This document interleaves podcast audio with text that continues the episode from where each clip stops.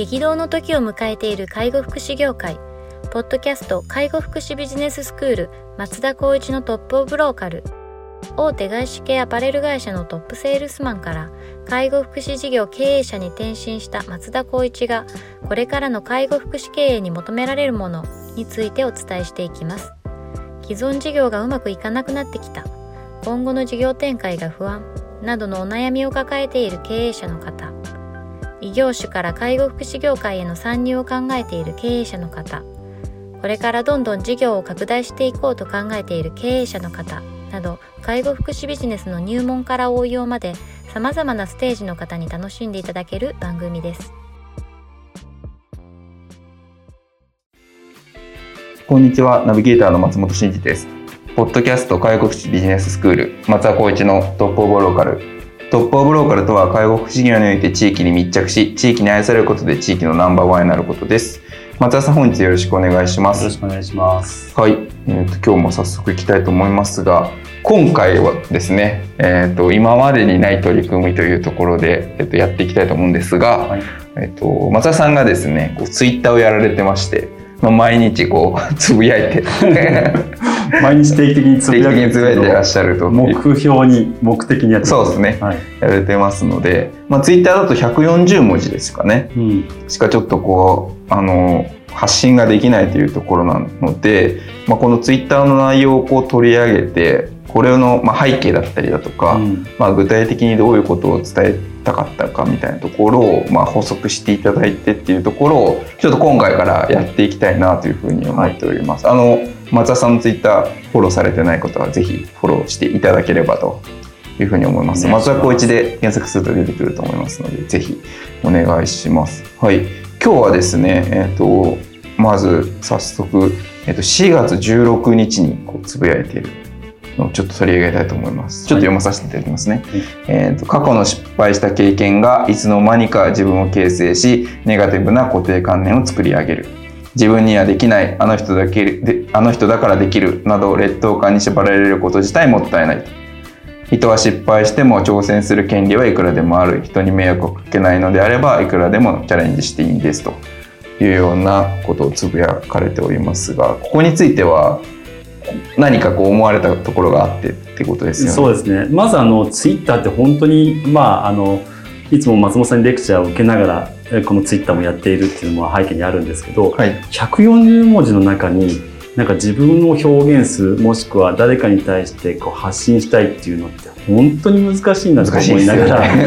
毎日なんかこう時間があったりとか何か思った時にやるんですけど、まあ、これの目的としては、まあ、もちろんその介護福祉医療保育事業をやってる方々の、まあ、あるあるだったりとかやっぱりこう経営支援支援してる中でこういう問題があってどうしたらいいんでしょうかねっていう話がまず一つ軸としてあります。あとはもうもちろん自分で仕事をしながらあこういう時ってどうしたらよかったかなみたいな自分の過去を踏まえて話をするんですけど、この今回の過去の失敗した経験がいつの間にか自分を形成しネガティブな固定観念を作るっていうのはこれも面接の時の話なんですよ、ね、ああなるほど。採用面接をされてる時そうです、はい、あのもちろん採用面接してるって私が面接官であり相手がまあ面接者とした場合に、まあ、基本的には自己 PR をするっていう部分ではいい部分を出す形があ普通だったら多いんですけど、うんうん、この、えっと、いわゆる介護福祉医療のジャンルの方々だと少し皆さんネガティブな要素を持ちながら面接を受ける方っていうのは結構いたりするんですよね。なるほどですね例えば今までこういった失敗しちゃったから、まあ、この部分をやっぱりこうなかなかこう変えれない自分もいますとか例えば長所短所ってどうですかって言った時に短所の部分で話をするとそういうことを言うんですけど僕そういうのにこう引っ張られてなんかこうなんだろうもちろんその過去の失敗っていうのは反省しなきゃいけないし変えなきゃいけないんですけどだからってその1回の失敗がもう今そのこれからの人生を作るわけではないよねっていう。まあ、単純に言うと下向いてばっかりしてもしょうがないよっていう。あとはやっぱり人と比較したいる人って結構いたりするんですよね。僕これできないからあの人できるから、まあ、あの人にやらせればいいんじゃないとかじゃなくてぱり自分がどうしたいかっていうところをやっぱりフォーカスしないとただただ劣等感だったりとか、はいはいはい、マイナスの気持ちに陥っちゃってもうそれがいつの間にか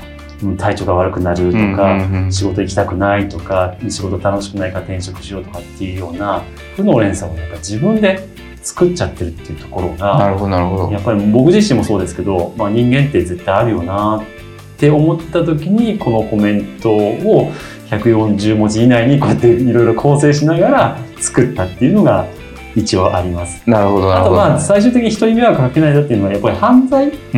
をしなければ失敗したところで死ぬわけじゃないしどんどんどんどん挑戦することが大事じゃないってこれやっぱ自分の子供にも言い聞かせてるんですけどやっぱり失敗しちゃったもしかしたら失敗するかもしれないからやりたくないって子供ってよく言うんですけどそんなん全然もう失敗してもいいんだからどんどん挑戦した方がいいよ。って、うんうん、で成功体験をやっぱりあの僕たちはやっぱりこう提供しないことには子供って育たないし、はい、こうやって仕事してる上でのやつの部下だったりとか同僚もそうですけどそういうお互いのこうやって共存共栄するっていうところを言葉分けするためにもやっぱり失敗しても調整続ければいくらでもあるんだよっていうのをまあなんかこう一人でも多くの人と共有できればいいなって思ってツイッターとしてコメントしました。なるほどですね。そんな背景があったわけですね。そうなんですやっぱりこう140文字だとなかなか、そこまでは難しいです、ね、もちろん僕も毎日毎日そのなんかテンションが高いわけでもないですし、うん、なんだろう前を向いてとか上を向いてっていうこともない時もありますけど、はい、いつも自分に生かしてるのは、まあ、失敗っていうのは失敗じゃなくて成功するための一つの体験だっていうふうに置き換えているので、うん、あんまり失敗したってまあ、何回もやっちゃうとなかなか指さされちゃうこともあるかもしれないですけど。うんやっぱりその原因があって結果があるわけだから原因をしっかりと分かった上でもう再トライするリトライしていくっていうことは絶対に必要だと僕は思ってます、そういうことですね。いやなんかあの過去の失敗した経験がいつの間にか自分を形成しネガティブな固定観念を作り上げるってなんかこう介護とか福祉の方で昔こんな失敗があって、うん、でそれに対してできなかった自分がいて、うん、だから自分はできないっていうふうに勝手に決めつけてしまって、うん、でそこからこうチャレンジするっていうことができなくなるっていうそういうことですよね。あの一番多いのはやっぱり人間関係ですね。良かれと思ってやったことに対して、まあ、少しやっぱりなんだマウント取られてわーっと言われてそれがちょっとトラウマになってるから、コミュニケーション取れない。ってなった時に日勤隊ではなくて夜勤隊に行っちゃうとか、はいはいはい、でも実際日勤隊がやりたいんでしょ？とか、うんうんうん、でもコミュニケーションやっぱりそうやって注意毎回毎回同じいろんな方に同じ注意をされるからここが私にとってはまああのマイナスポイントだからだったら夜勤隊でお迷惑かけない方がいいんじゃないかとか。いやいやそんなことないんじゃないって、まあ、そこ何回も言われることがもし分かってみたらそれをどうすればいいかっていう方に考えた方がいいんじゃない？って思うし、うん、もしそれができないんだとしてもできるところを探すとか、もしくは違った視点で見るとかでもあの答えは1個じゃないよっていうこともやっぱり自分自身にも生かしてるし他の人にもやっぱり伝えていきたいなと思います。そういうことですね。まあ、そうやってこう勝手に自分で自分を決めつけてしまって、うん、であの、まあ、本当は日勤やりたいけど自分できないからって夜勤ばっかりやっていらっしゃるような方が、仮にこう来た時にそれはどどういうふうにこう導いていくといいますか？まずはその採用するしないは別として、日勤隊をやるためにどうしたらいいかなっていうのをやっぱり僕面接の時に一緒に話しちゃうんですよね。あより具体的に。そう、はい、例えば今の生活のなんだろうこうリズムってどうなのとか、うん、周りの人どんな人がいるのとか例えば一人暮らしなのか家族で住んでるかとか、うん、兄弟どう？とかそういったところに行って過去をちょっと遡っていくんですね。そうするとなんとなくやっぱりその例えば単純な話、えっと、高学歴の人と高卒の人ってやっぱこうやって、うん、なかなかこう私はこう卒だから高学歴の人に難しい。だから私はこの仕事でいいみたいなこと言ってるけど実際やりたいことって言ったら高学歴のやってる人と同じようなことやりたかったら、目指せばいいと思うんですよね、失敗したところで。はい。まあ、自分に置き換えたらそれは自分がやりたいかやりたくないかの話だからいいんですけど、その中でなかなか自分がやっぱり難しいって判断するのはやっぱり幼少期だったりとか、はいはいはい、まあまあなんだろうな。多感な時期の時に例えばいじめられたとか自分がやりたいと思ったことを挫折しちゃったとかっていう劣等感を背負いながらなんだろう社会人になってきてなるほどなるほど。でまた同じような失敗しちゃったらやっぱりできないんだっていうのを自分でレッテルを貼るみたいな。でも挑戦すればもっともっとね違った形も取れるしダメだったらやっぱ次っていうふうに考えなきゃいけないっていうところが一つあるかなと思います、ね、そういうことですね。いや、なんかこう、今お話聞いて思い出したんですけど、あの認知行動療法っていうのがあるんですけど、うん、その中でこう自動思考っていうのがあるんですよね。あ思考っていうのは思う考えるの思考ですね、うん、でその中にあの極端な一般化っていう自動思考があって、うん、それ何かっていうと少数の事実を取り上げて全てが同じ結果になるだろうと勝手に結論付けてしまうっていうことがあるんですけど例えば一回何か転んでしまいました、うん、だからこういうことがあると私は絶対転ぶんだみたいな風に勝手にこう紐付けてしまってでいろんなこう例えばチャレンジができなかったりとかその高学歴の方と、まあ、高卒の方が借りに行った時に自分は勉強ができなかったからだから全て同じように自分はできないみたいな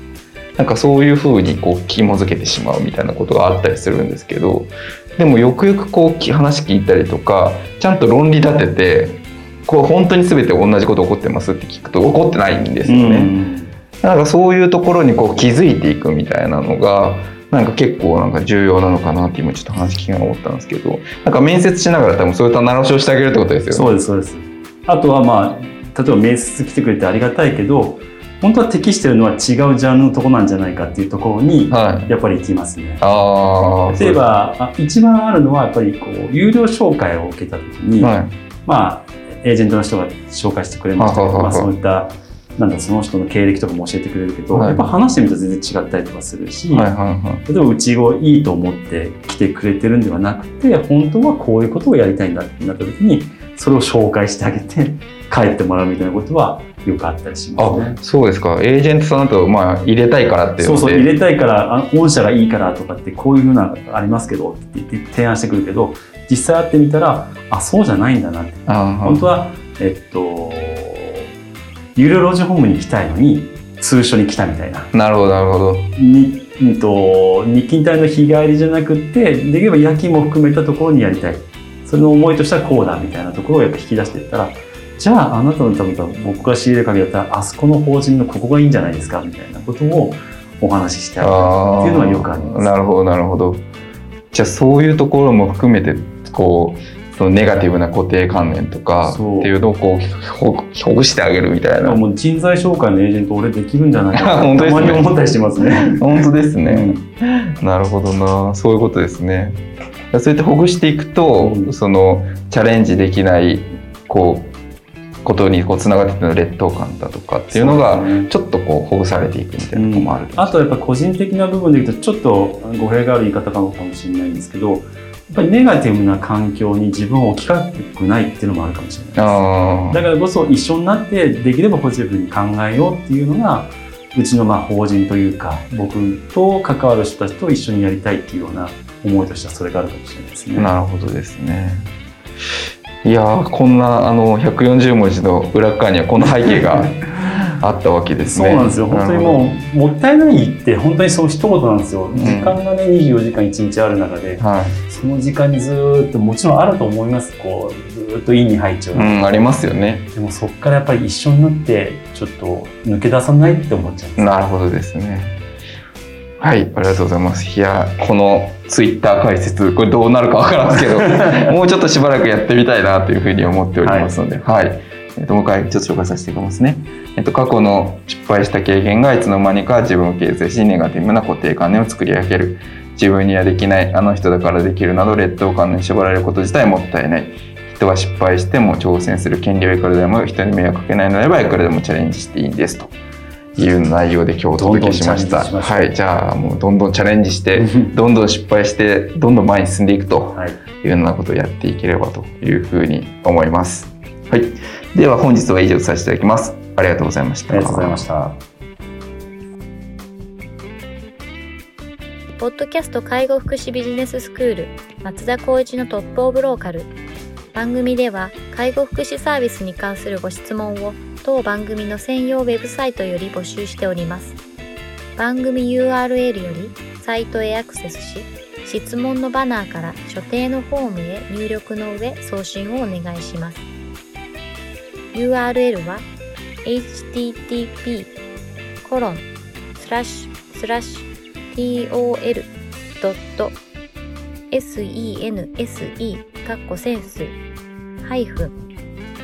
world カッコワールド .com かっこコムになります。皆様のご質問をお待ちしております。